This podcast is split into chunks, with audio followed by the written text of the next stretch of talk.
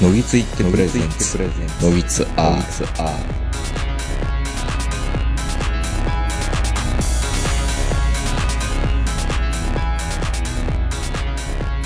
どうも皆さんこんばんは、東横名人です。えー、本日も東京某所、我が家よりお届けしております。お相手はいつものように私、東横名人と、今日も長野からズームでこの方です。はい、こんばんは、坂本です。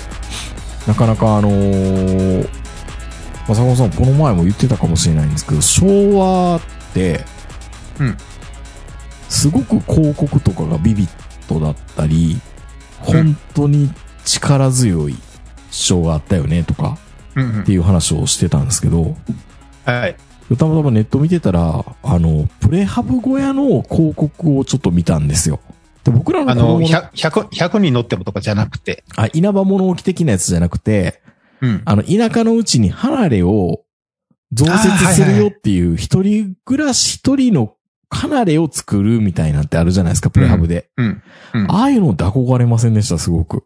まあ、憧れましたけど、まあ、なんせあの、子供の頃は大阪の本当に市内だったので、庭がなかったんですよね。まあね。うん。多分ね、庭とかあったら、その離れっていうのはすごく憧れたと思うんですよタ。ッチじゃなくて、みゆきがそんな感じでしたっけ？なんか、プレハブ小屋っていうか、えっと。ね、タッチいやいや、みゆ、みゆきはあの、妹と一人で、うん二人で住むやつですけど、あの、タッチは、それぞれの親が真ん中にうん。離れを作って、うんそこに、今考えるとすごいんですけど、女の子と男の子二人の部屋っていうことで。ありえないよね。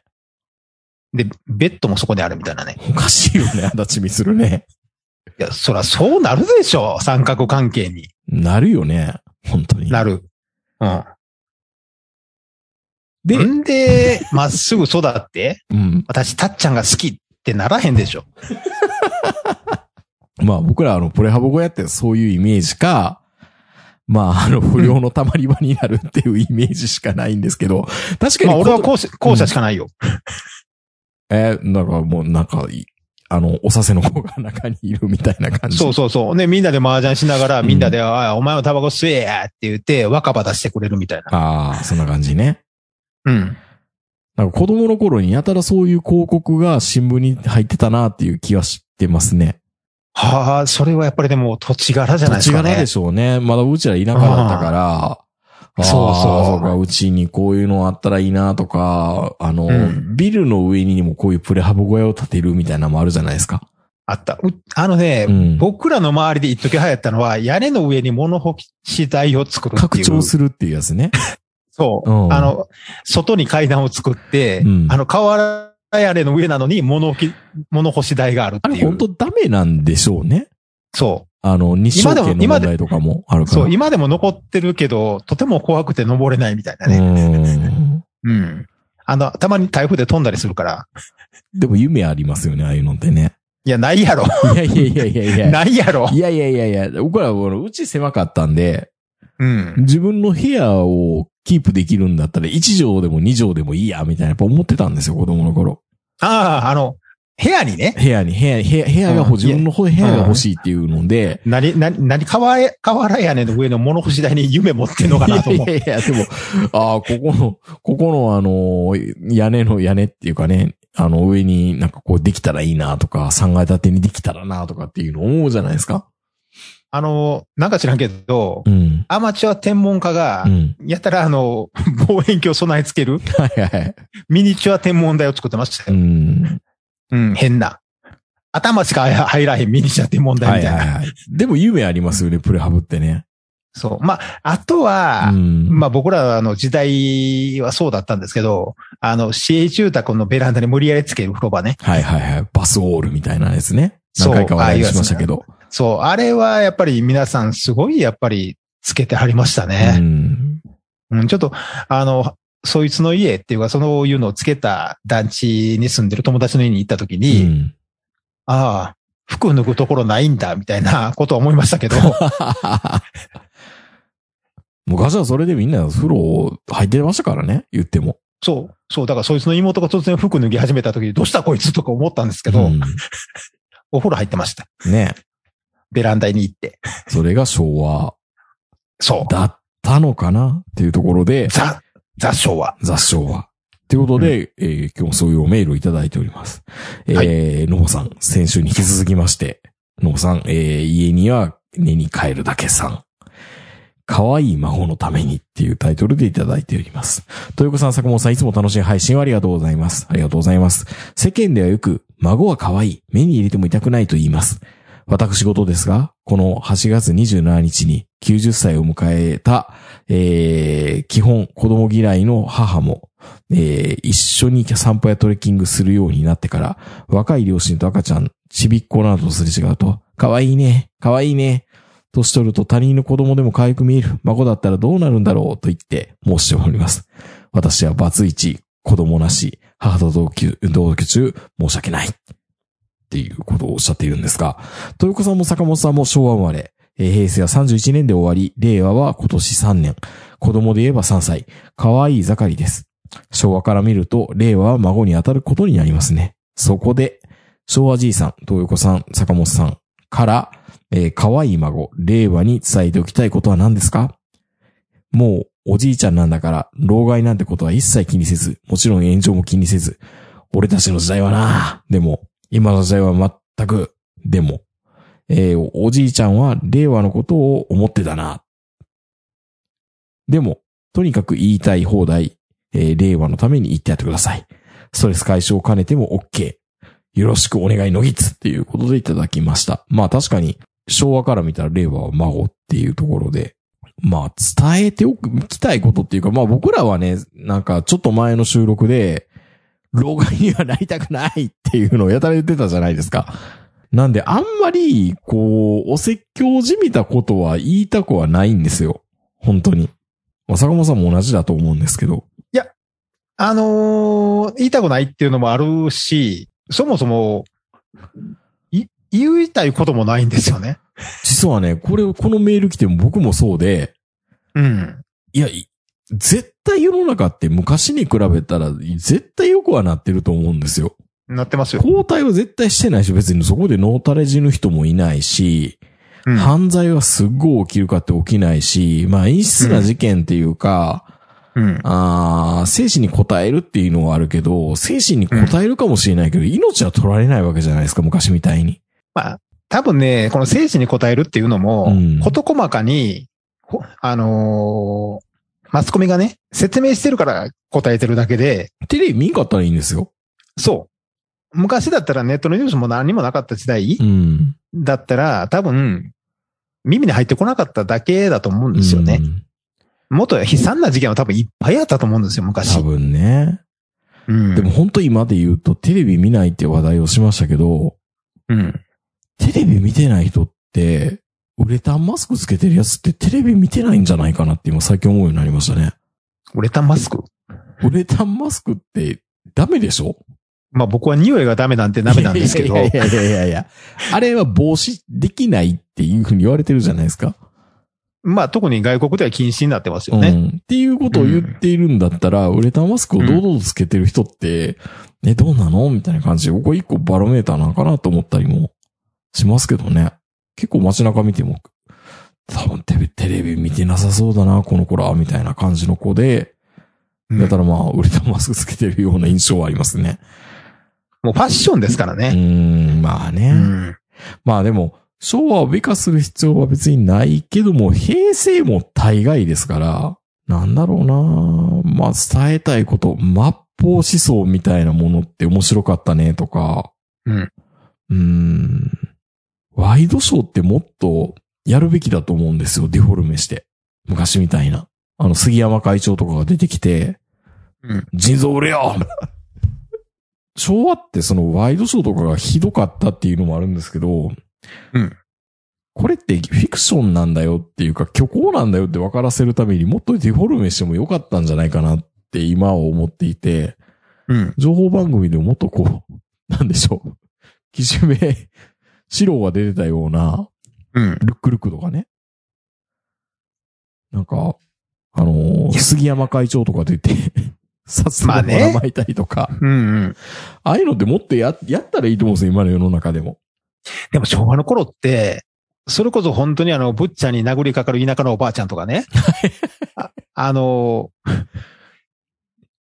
都会と田舎の温度差も今よりすごいわけじゃないですか。うん。今は情報ってすごい均一化されてて、都会の東京とか大阪の人が持ってる情報は田舎の人も持ってるんですけど、うん。あの頃って本当にあの都会と田舎の情報の差がすごかった時代だったんで、昭和っていうのは。それこそあの、話が通じないっていうのが普通にあったんですよ、僕ら。田舎に行くと。まあまあ、それはあるでしょうね。そうう。んだからあの、今の人はちょっともしかしたらなかなかピンとこないかもわからないですけど、あの、ニューステーションで久米宏さんがすごい人気があった時代に、うん。あれ、鳥取かどっかだけやってなかったんですよね。確か一個だけやってましたね。やってませんでしたね。そう。で、そこに行くと、うんそうそう。で、そこに行くと、久米宏さんの写真見せても、誰それみたいな、インタビューがあって、すごい面白かった記憶があるんですけど、ああいう、なんていうんですかね、その、まあ、もちろんあの、情報弱者っていう言い方すると、地方の人には失礼なんですけど、ある意味、それが日本の多様性というか、うん。あの、地方の、まあ、ある意味、有利なところでもあったと思うんですよね。余計な情報が入らないっていうのはいいことでもあるんで。そうそうそううん。だからある意味あの確率的じゃないですかね。今日本中にネットがあって、イオンモールがあって、スタバがあってみたいな時代じゃないですから、うんそれこそあの東京から何か持ってきたらいきなり流行らせることができたりとか。そうですよね。だからまあ、地方行っても楽しいですよね、変化があって。そう、だからそういったあの、その変化の、なんていうんですかね、そのタイミングが違っていくわけじゃないですか。文化の流れ方とかいろんなものが違ってたんで、そこにまあ商売だったり、あの、いろんな楽しさがあった時代でもあったんですよね、まだ。うそういうのって今はないので、なかなかね、その昭和からこの令和っていうのは、僕らからするとさっきあの明治がね、あの話すことがないみたいなこと言ってましたけど、あちょっと同情的になる部分の方が多かったりしません？うん。昔の方が楽しかったんじゃないかなっていうふうにうんまあもちろんね。まあそれ、そういう言葉自体がもう老害って言われればもうそれまでなんですけど、うんただね、あの、まあこれもあの多分何度か話してますけど、昔あの日本のあの、レーサーで星野和義っていう人がいて、はいはい。これが本当に早くて、うん。え F1 には行かなかったんですけど、日産がね、F1 にちゃんと行ってくれてたら、星野さんも間違いなく行ってた。そうしかも10代の頃からあのおっさん50過ぎても早かったんですけど、ん。なんでそんな長い間ずっと活躍できたかっていうと、あの技術の進歩と一緒に自分も進歩していったからってよく言われてるんですよ。車が遅かった時代にデビューして、うんで、車が速くなると同時に自分も成長していってるので、うんだからその技術の進歩を一つ一つ節目節目で全部経験してきてるから、うんだからあの50歳になっても20代の若いドライバーと張り合えた。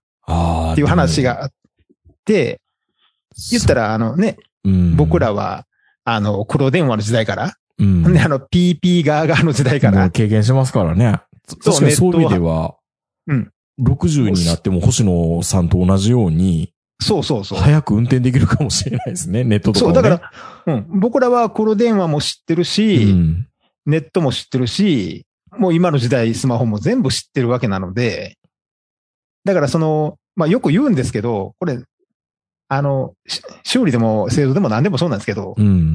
一つ一つの部品とかやると作業には意味があるんですけど、原理原則がね、わかるから。その、それをマニュアルには書いてないわけですよ。やり方しか書いてなくて。うん。だからその、背景を知っててやるのと、マニュアルだけを見てやるので、やっぱり出来栄えが違ってくるんですよね。後々。うんうんそういう意味でいくと、ありとあらゆることのその、まあ、背景なんでこれが出来上がってきたかっていうのは全部頭に入ってるっていうのは、やっぱり、まあ、正直、老害とか年寄りなんですけど、やっぱり、恵まれてますね、僕らね、そういう意味では。そう、うん。初めてね、VHS を見た時とか、うんベータを見た時とか、ね、FM タウンズを見た時とか、ありとあらゆる技術が誕生したことを見てるわけじゃないですか。そうか、これって星野和義理論って言ったらいいのかな？僕らは。う んまあ、まあね。誰もわからってくれないと思うけど。と 思う、思うけど。でも、でも、それはね、常々感じますね。パソコンとかでも、うん。若い子よりも多分、復旧とかさせれますもんね。いろんな経験あるから。そう、だから、元々のね、あの、あれを知ってるもんでう、ん。うん。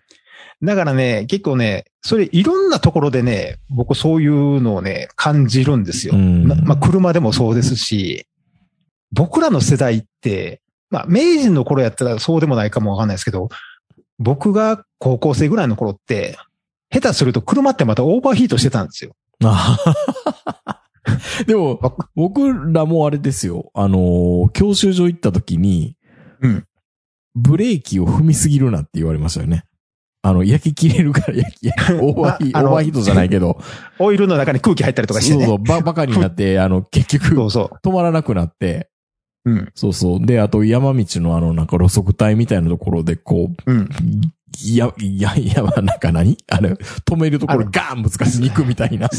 あの、坂道、逆の坂道逆のがあってね、坂道になってるところ。そうそうそう。あれはまあ、あんの？と思って。イニシャル D のあの最後の方見てくれたらわかるんですけど、あの、殺人ス、殺人ドライバーみたいなやつがね、最後あの、ブレーキ効かかんようになってそこ上がれっていう話があるんですけど、あれも最近あんまり見見、ないですよ。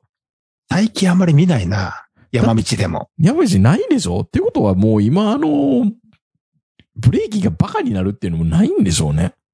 ほとんどないですね。高速道路で止まっててボンネット開けてる車はほとんど見ないですからね、今。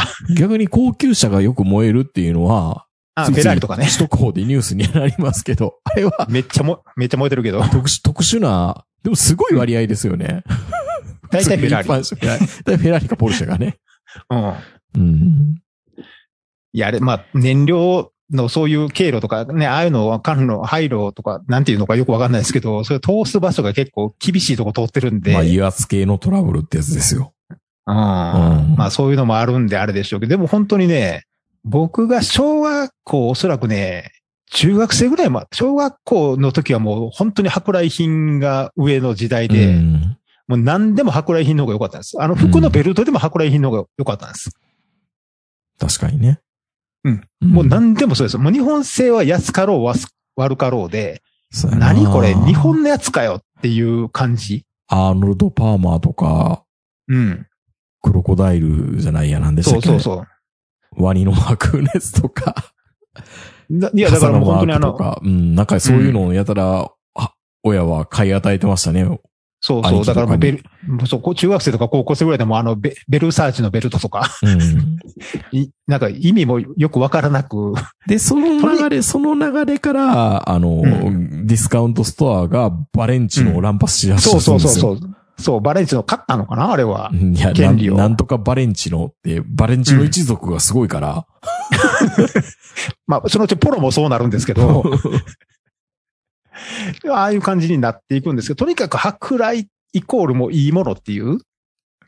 あの頃もうサントリーのウイスキーとか日課のウイスキーなんてもう、ケーみたいな感じですよ。まあね。そうですよね。舶来、そうね。確かそう、今みたいに白州とか山崎が何万円とか。そんなん到底もう日本のものなんて、みたいな。確かに。確かに。だっていや、もう本当にもう前も言いましたけど、僕、あの、小学校かなんかであの、奈良の遠足行った時、なんか周りのやつみんな外人にサインもらってましたからね。うん。外人見ただけで。誰かもわかんないのにね。誰かもわかんないのに外人にサインもらった。うん。もうそれぐらい、もう、外人見るだけで、へへーって、土下座する勢いでしたよ。まあそう考えて今いい時代ですよ、やっぱり。そうそうそうそう。よくね、うん外人の人が日本人優しいって言うけど、優しいんじゃないんですよ。ビビってるね。ビビってるんですよ。みんな、へへーって言ってるんですよ。うん。そう。それぐらいひどくて。だから電気製品も、もう、オーディオはね、もちろんね、あの、全然、あのマッキントッシュとか全部あの、海外の方がもう上っていうイメージがあって、パソコンも、まあ、アップルの方がやっぱり上でしたね。うん。あの PC とか MZ に比べると。いつかはアップル2買おうって思ってましたから。まあ今もう完全に日本メーカーはいろんなものをくっつけすぎてダメになっちゃいましたからね。そう。車が日本の方が、あの、故障しないって言われ始めたんって、かなり後じゃないですか。うん、確かに。まだベンツとか BM、まあベンベイの頃ですけど、やっぱりあの、向こうの車の方がスピードでも運転のね、あの、能力でも性能でも全部上って言われてましたからねう。ん。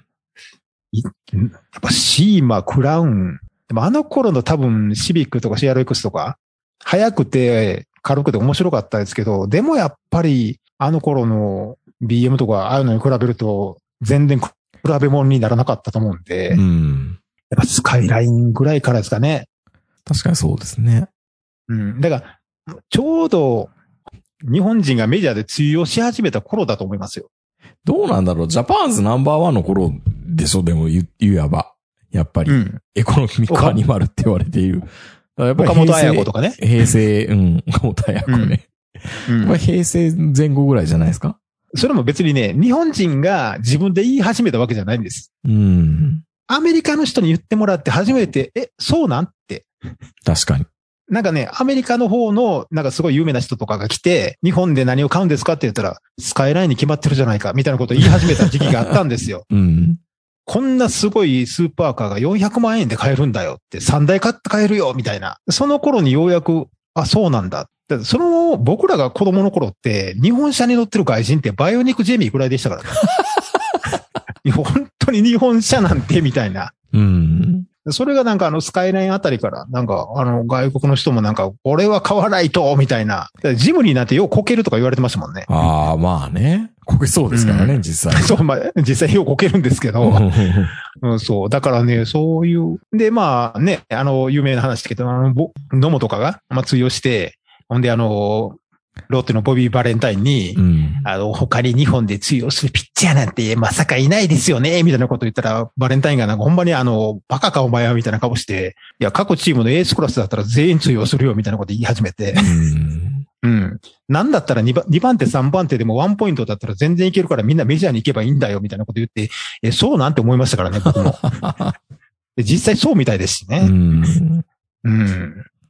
だから、あくまで本当にあの、外から、いやいや、日本の製品とか日本人ってすごいんだよって言われて初めて、あの、あ、そうなんだって思って、まあ思い始めると今度はなんかあの、ちょっと切り登りすぎて、プライド高くなって日めんどくさい本すごいみたいな。そうそうめんどくさくなるんですけど、ウォシュレット見て、うわーって、なんてこったーみたいなこと言わすみたいな。えそうそうそう。え別に、別にウォシュレットごときでね、人生観変われへんでしょうけど。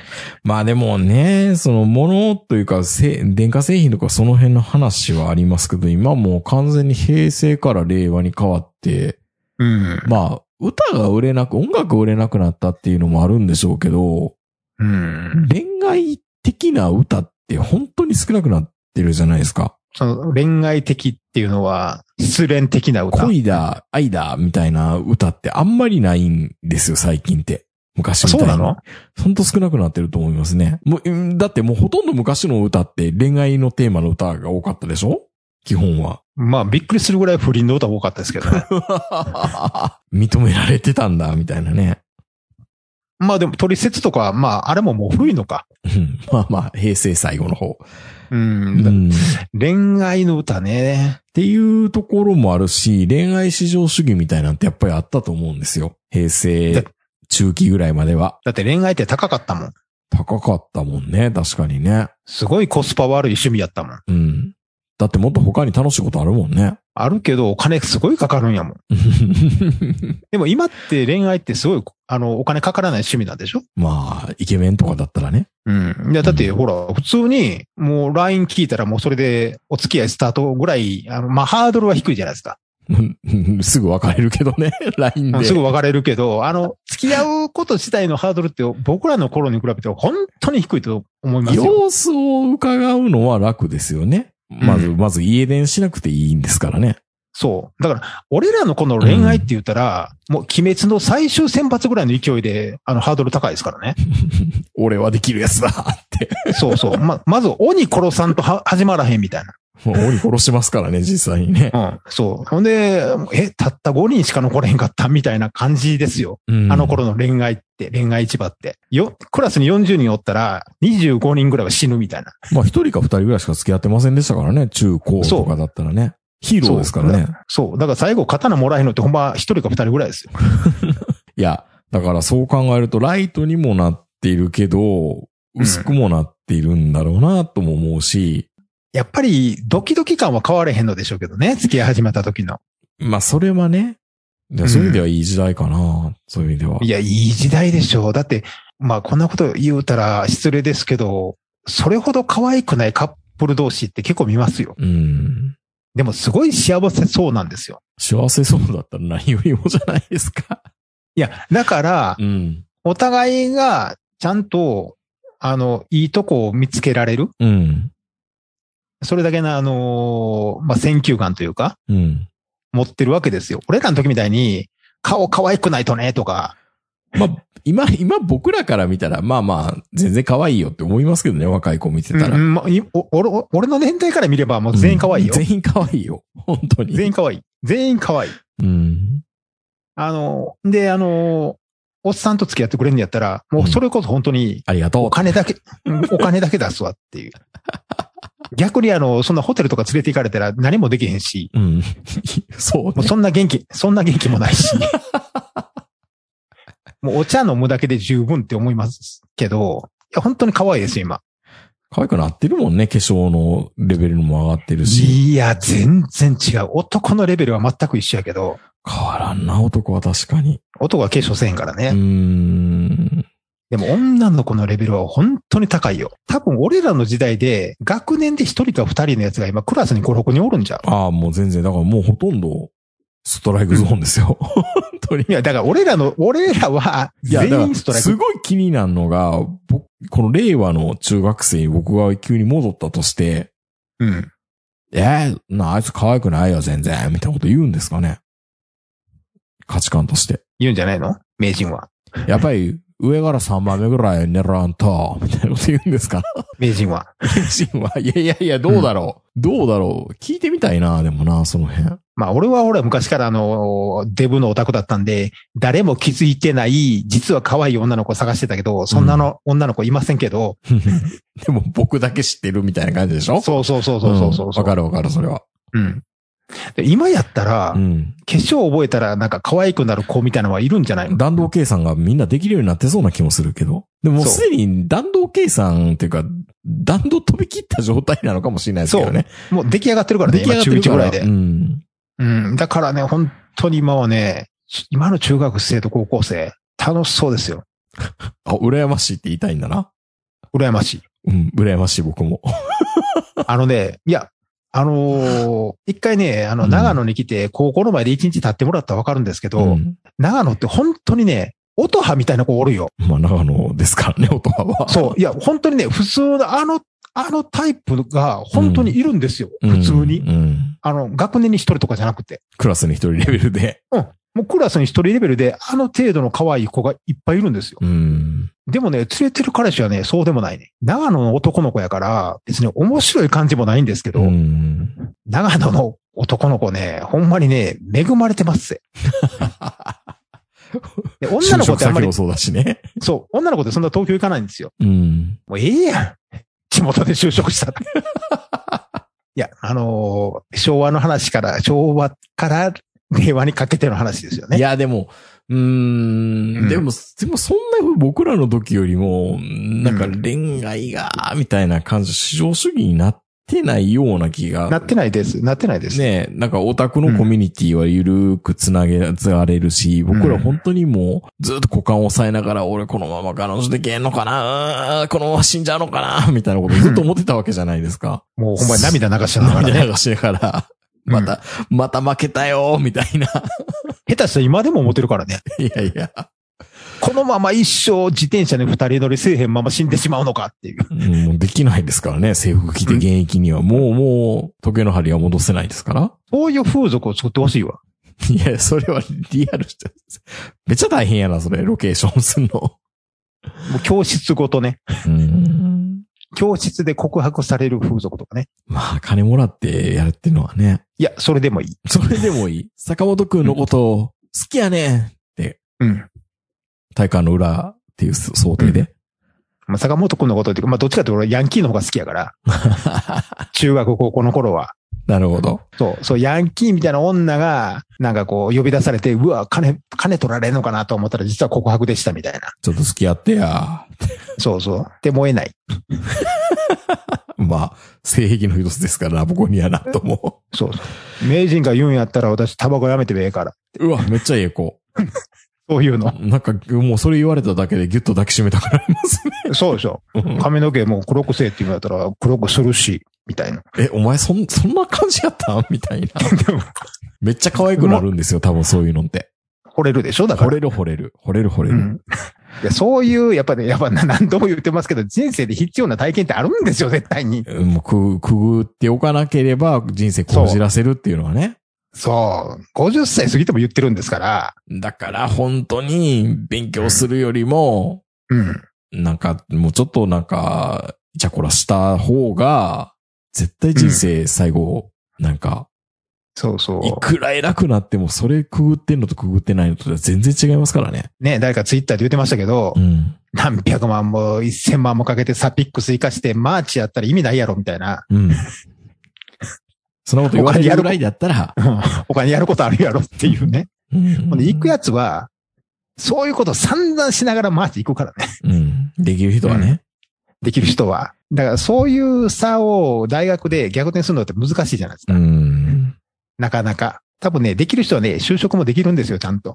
できるやつは何でもできるんですよ。本当に。そういうの、そういうのちゃんとあの、経験してるやつは。うん。でもそれってこう、もっとコミュニケーション力とか、容量の良さとか、決断力とか、もう、やっぱりそうなんですよね。すべてそこに現れるような気がしますね。人付き合いもそうだし。うん、まあ、もちろんね、さっきから言ってるように、今の恋愛ってハードル低いから、なかなかその、そういう面ではどうかと思いますけど、僕らの頃は本当にね、恋愛経験イコール社会経験、うん。プレゼン力、決断力うん、すべてが要求されるじゃないですかね。うん。恋愛って。うん。女一人作るのって、もうあの、就職で内定一つもらうぐらい難しいじゃないですか。難しいですよ。今でも難しいですよ。もうそれだけでもう、あの、きび、採用ってうん。なるぐらいですからね。まあ、そういう意味で言うと、まあ、今はその恋愛、あの、もちろんね、多分俺らがそこう言ってるだけで、ほんまはもっと難しいんでしょうし、あの、カースト制度とかももしかしたらすごい昔より厳しくて、うん。うん、ごめん、あなたのカーストでは私付き合われへんわっていうような、いやいやいや、どこのインドですか？いや、そういうのがあるかもしれないんですけど、いやいや、わかんないけどね。それはわかんないですけどね、もうここ行ってないから分かれへんねんけど、生まれた時代が悪かったとは絶対思わないので、まあ、いどっちの時代も楽しいとは思いいや、ますよ。楽しいでしょううねん。多分、今の時代に生まれたら生まれたで、絶対楽しいでしょうね。だってまあ、人生何重にも早く情報を仕入れてるわけですから、うん。うん。まあ、なんやったら、2回目がいいわ。2回目ね。確かに。それはみんな思うよ2。回。いや、これで2回目いけねえやったらほんま楽しいやろなってういう。ん。うん。あの時ちゃんと 声かけてたらよかったみたいなね。そうそうそうそう。まあ、そんなんだらけですからね、大人になると。そうやねうん。だからほんまにね、もし若い頃言うんやったら、もうあの、できることは全部やっとけっていうう。ん。うん。もうね、やるやれへんで悩むんやって全部やっとけっていうう。ん。うん。後でね、大体今までの後悔100あるとしたら、やれへんかったことの方が7割ぐらいで多いんじゃないの、うん。ややれへんかった後悔の方が。そう、かもしれないですね。やった、やった後悔って多い？やった後悔は、うん。ほとんどないですね。やってないからね。やってないから。やってないからね。その、や、あの、決断してやるっていうことがほとんどなかったからう、ん。大体あの、後回しにするか、流されるかじゃないですか。うんやった後悔がほとんどないんで、多分あの、やってたらもしかしたら後悔してたかもしれないけど、ただあの時告白しといたらよかったなとか、いや、もうでも、大、僕らはこのネタが来た時に言うのは、大体恋愛系というか、の話に多分僕なるんだろうなとやっぱ思ってたんですけど、うん絶対。僕生まれて初めて女の子とデートしたのは高2の時なんですよね、確かう。ん。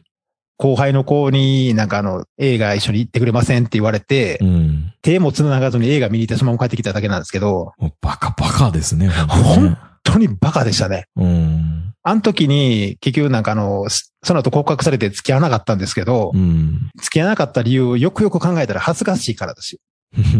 恥ずかしいってなんやねんって。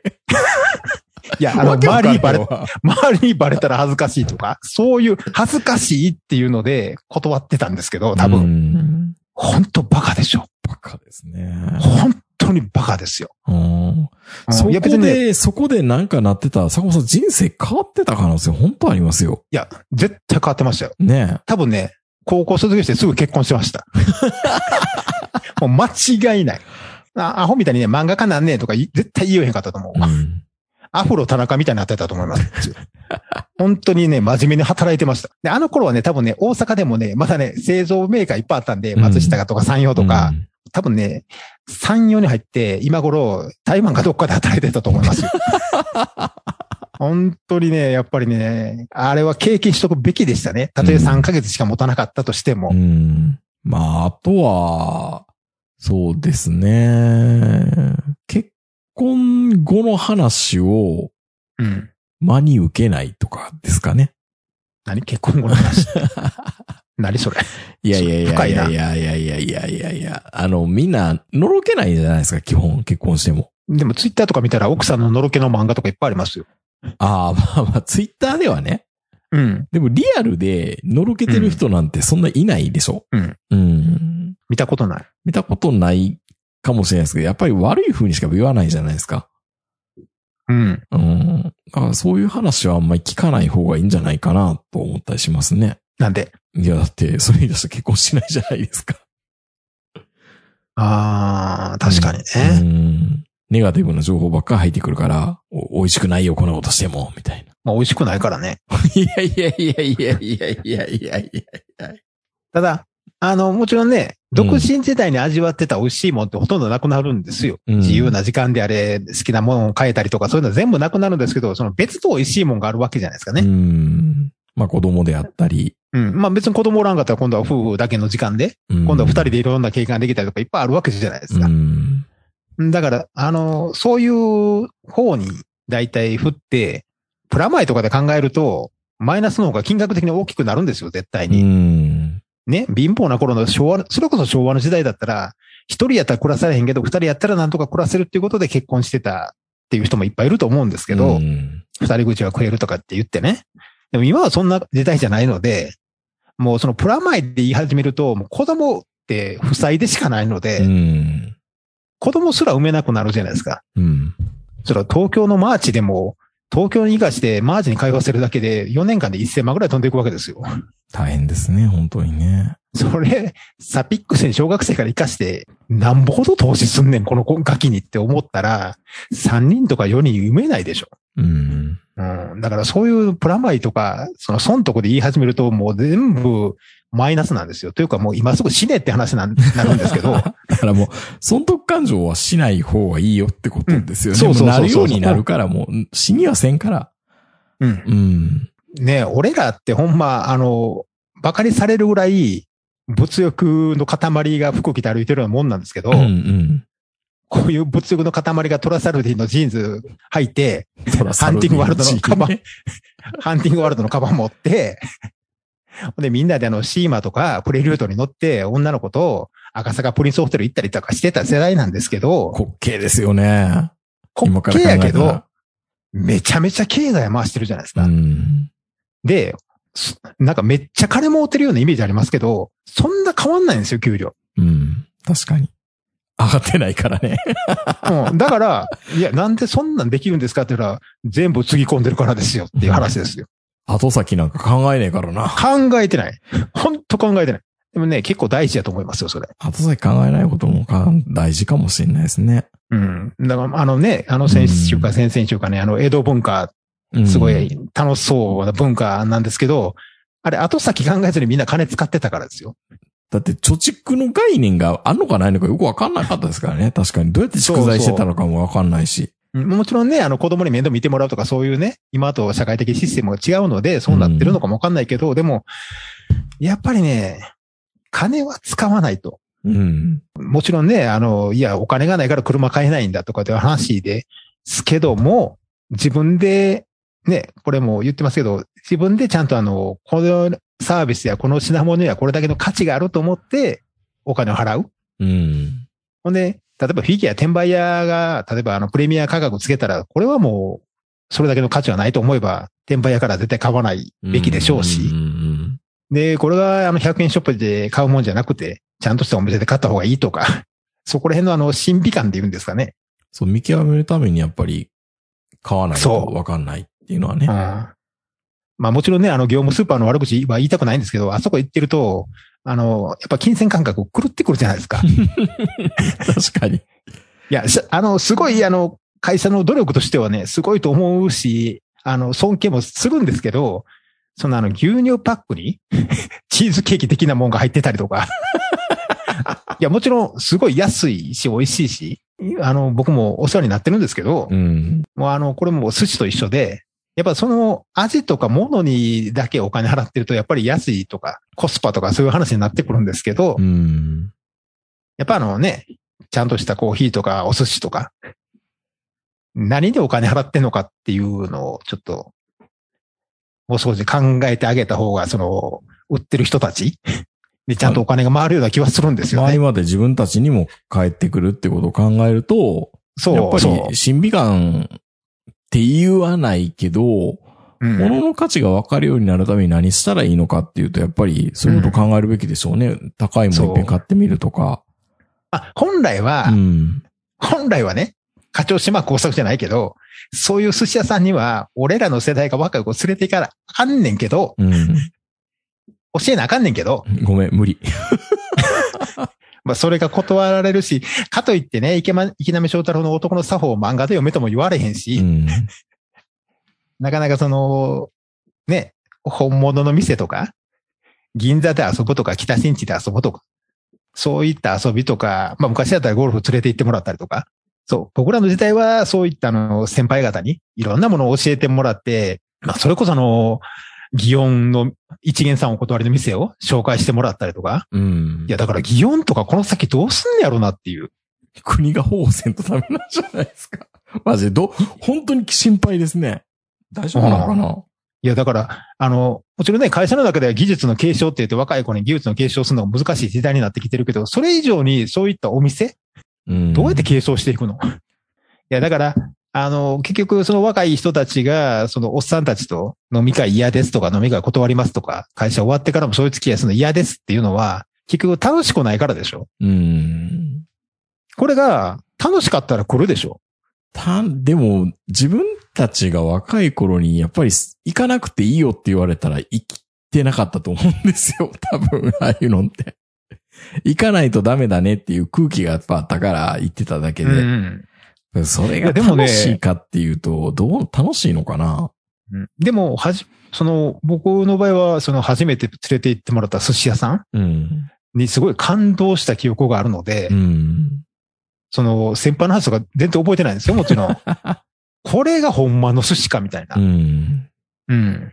とか、あと、あの、初めて連れて行ってもらったうなぎ屋さんとかね。はいはいはいはあと、ハリジュのすき焼きとか。まあ、全部大体あの、年上の人に連れて行ってもらったんですけどい。う、ん。ああいうの、あと、新地の店、お店とかね。ほんとやっぱりね、島工作みたいな世界なんですよ。本当にああいうところに若いやつが行くと。まあね。うん。こういうとこではここに座ったらダメなんですよとか、全部教えてくれるんですよ、女の人が。うん。うん。んで、あの、普段はあの人は、あの、この方と来てるけど、たまに何々部長とも来てるよ、みたいなことも教えてくれるんですよ。まあでも今の上自体が僕らの世代者が行かないですからね。そう、だからやっぱりね、うんそういうのもやっぱりね、うん。まあもちろんね、交際費がないとかいろいろあるんですけど、交際費ないもんだってもう。いやだからでも、あでもね、ポケットマネーでおごるっていう上司もいないな、今。いないですよ。うん。ああ、そうやね、うんだって、ポケットマネーでみんなにおごれるほどのお小遣いないからあね。れはでもね、結構会社の金使っと思いますよ。おそらく。使っ使ってた。交際費でね。そう、使ってた。うんうん。北新地とか銀座とか大丈夫かな？うん、大丈夫じゃないと思いますけど。うん心配ですね。まあ、たまには本当にあの、月に一回でもいいんで、あの、まあ、あの、コスパっていうのはちょっと横に置いといて、ううん。ん。あの、ほんまにあの、好きなもんとか美味しいもん。うん。ちょっとあの、金額は気にせず、あの、エスパーマミのパパとママではないですけど、あの、一点豪華主義でやるのもいいのかなと思いますけどうね。ん。まあでも、高いもんいっぺん買ってみないとねっていうのは、やっぱありますね。まあ別に昭昭和から令和とかそんなんではなくて、おっさんの親父の小言みたいな感じになっちゃいましたけど。まあでもゴルフもそうですけど、うん。だいぶ安くなってるでしょ。安くなってますね。多分僕ら、そのバブルの頃とかね、その例えば3万円とかって言ってたような寿司は、おそらく今1万円しないと思いますよ。うん。うん、ゴルフもね、まあコースもあるのでそんなお金かからないと思うし、だからその一流とまではいかないけども、そういったある程度のしっかりした味とか品質を、あの、そんなに昔ほどお金かからなくても味わえる時代にはなってるんじゃないかなと。それがいいのかどうかは別としてね。うん。うん、だから、得だと思って。どう、同じじゃないですからね。まあね。お米に魚が乗ってるだけとはいえ。もう寿司、寿司のことずっとそういうな。お米に魚乗ってるだけって。うんいや、実際そうなんですけど、でも、そうじゃないっていうう。んまあまあまあ。じゃあ、じゃあ何が違うのかっていうので、そこでお金の差が出てくるんで、そのお金の差を、あの、ちゃんと、あの、学ぶというか、経験として持っておくっていう。それは坂本さんがお金持ってるからでしょいやいやいやいや、ここでね、いまあねや、だったらみんな連れて行きますよって言えれば一番いいんですけど、まあ言えないからね。うんでも、多分聞いてるの、うん、聞いてるのは多分全部あの35以上だと思うんで、そう、そうそうそう。うんまあ、あんまりそ自の、その下の世代を聞くわけではないのでね。そう、だから自分の金で行ってくれって話なんですけど。いや、僕二十歳ですっていう女の子がいるんであれば既、得な人がいれば。名人と一緒にあの、寿司屋に招待しますけど、うん。二十、まあ二十歳と言わずに20代であれば、そうですね。うん、まあ、20代の人いたら、いやいや、出しますよな。一人二人だったら。うん。いや、本当にね、でも、正直この近くに寿司屋ってないんですよね。もうその本物の寿司屋、まあ本物って言い方もどうかと思うんですけど、あのね、その代わりね、こっちね、あの、やっぱり、お蕎麦屋さんとうなぎ屋さうん。んは本当にあの、まあ若干ちょっと観光地価格になってるのもあるんですけど、うん特にうなぎなんかはね、すごい、やっぱり美味しいうなぎ出す店があるんですよ。で、すごいあの、やっぱコロナでお客さん減って大変みたいなんで、最近月に1回ぐらいうなぎを食べるんですよね。うん。で、まあ、大体僕が今食べてるので3000か3500円ぐらいなんですけど、いろいろついて。うん。そう言うとね、若い子とかがね、うなぎ3500円ですっげえ高いもん食ってますね、みたいな顔するんですけど。いや、それぐらいするやろ、うなぎあんなもん。そう、そう、するんですよ。なんかあの、そのね、スーパーで買ったらもっと安いですよ、みたいな感じのこと言うんですけどい、やいや全然違うからって。君の食べてるのはうなぎじゃないからぐらいの勢いですからね。はっきり言って。まあ、まあそのスーパーのうなぎをちゃんとした炭火で焼いて、美味しく改造するのも美味しいですけどね。うんそうすればね。うん。うん。でも、スーパーのビニールのは、包まれたあのうなぎを家でチンするだけのやつと、うん。本当にあの、諏訪とか岡谷の美味しいうなぎ屋さんで食べるうなぎはやっぱ、やっぱちょっと違うので、まあ僕の中では、例えばうな重3000円っていうのは、大阪のことを考えると安いっていう、うん。うん、イメージではあるんですけど、うんうん。まあ、まあ、まあ、まあ。って言っても、聞いてるのはみんなおっさんのばっかり。いや、まあの、僕ら、僕らと同じ世代の人が、若い子に伝えるんだったらこうじゃないかなっていうことを、脳内でシミュレーションしてもらいながら、話してもらまあ、こんなね、あの、ナロ小説読んでたり書いてたりするおっさんが言っても説得力ないと思うんですけど、うん最後うな、うなぎ3500円はするよって。以上って、うん何の話やねんって感じなんですけど。はい。あの、ぜひ、あの、岡谷とか諏訪に来たらうなぎ食べてください、いい。ないいな確かに。かなり美味しいですからね。うんあの、もちろんあの、シャインマスカットとかも美味しいんですけど、うん。うん。あの、うなぎはなかなかなもんですよ。なるほど。はい。取れるんですね、やっぱりね、うなぎね。そうですね。あの、諏訪湖で取ってるわけではないとは思うんですけど、どっから持ってくるんでしょうね。いや、あの、川とか、養殖、まあ、養養殖殖なのかな？うん半分ぐらいは。でも、ね、浜名湖だって別に浜名湖でうなぎ取れてるわけじゃないですからね。うん、確かに。あれも、ま、周りの養殖池で養殖してるやつなんで。うん。まあ、あの、もう少しあの、山奥の方行くと本当にあの、天然のうなぎ出す店もあるんですけど、天然のうなぎが本当にうまいのかどうかっていうの僕らよくわからないですからね、もはやね。この歯応えがって言われても、うん僕らもあの、柔らかい文化で育ってるんで、その歯応えのある肉とか歯応えのあるものが美味しいっていう感覚がちょっと欠落してるんですよね。うなぎはね、タレ食ってるんですよ。ああ、そういう意味ではね、うん。やっぱり、下手すると東京の方が美味しいのかな。タレと焦げを食べてるんですよ。って考えたらどうなのかなと思うんですけど。はい。うんうん、まあでも、うん。あの、今はやっぱり、その、昔みたいな、ぼったくったような値段はないですよね。うんだから、いい、いい時代だと思いますよ。いろんなもの食べるにしても。そうですね。本当にね。うん。はいあの、舶来物っていうので別に高いわけではないですしね、僕らの頃みたいに。うんそうですね。僕らの頃1ドル240円ぐらいでしたから、うん 何でも高かったですからね。はい。ということで、平成じゃなくて昭和今97年なんですかね。わあ、そんなに経ってます3か年ぐらいしたら昭和100年っていうね、時代に来るらしいんですけど。僕小さい頃って周りのお年寄りみんな明治生まれでしたよ。うん。そうでしたよ。今、明治生まれの人って少ないんですよ。いないいないいない。ほぼいない。です。ですよね。いや、そう考えると、やっぱりあの、僕小さい頃にあの、よくあの、ね、おばあちゃんとかみんながあの、新選組の人と喋ったことあるとか、あの、なんか歴史上の人物の話してるとき、んこの人らな、いつから生きてんねやろと思ってましたけど、地続きなんですよね。だから坂本龍馬、僕ら子供の頃って坂本龍馬がうん100年ぐらい前だとか言ってたんです。けど、でも、10年一昔っていうけど、この10年がかける10したら、え、龍馬の時代って思ったらすごいなって思いましたけどね。僕ら子供の頃ってまだあの、安倍貞とか生きてたみたいなね。うん。もう歴史上の人物ですけど、全部。だかまあね。らそういう、例えば、朝原翔子を知ってるっていうだけでもうなんかこう、そんな時代も来るんだな。多分、あの、いつから生きてんのみたいなこと言われるんでしょうね、将来的には。うんうん。えー、ということで、あの、昭和から令和に伝えたいことって、どうなんだろうな。まあまあみんな頭の中で考えてもらってたら、俺やったらこういうなっていうのも多分あるんでしょうね。はい。まあ僕らはちょっとあんまりね、あの、それほど経験もあれもないので、うんまあ、うなぎ3000円はするよっていうぐらいしかちょっと言えないんですけど、ライク言いたくなってきました。はい。はい。えー、のぶさんありがとうございました。それでは皆さんおやすみなさい。さよならさ。よなら。